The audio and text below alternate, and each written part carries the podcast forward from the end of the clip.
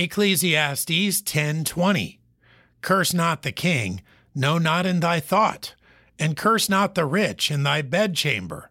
For a bird of the air shall carry the voice, and that which hath wings shall tell the matter. If we have a lot of bad things to say about people, we often say them in places where they won't hear us. This is sometimes because we lack the courage to confront that person face to face, or other times because they are a public figure. Perhaps we feel we will never meet.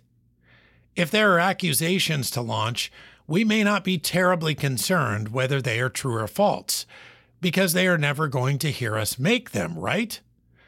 Well, imagine if everything we said about another person was eventually revealed to them. Would this cause us to modify our daily speech? The truth is, our words are being heard, our thoughts are being read by God. Even if they are never heard by the offended party, they are displeasing to Him.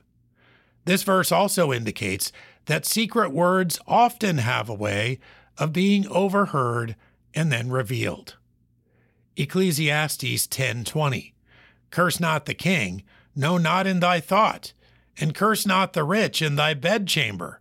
For a bird of the air shall carry the voice, and that which hath wings shall tell the matter.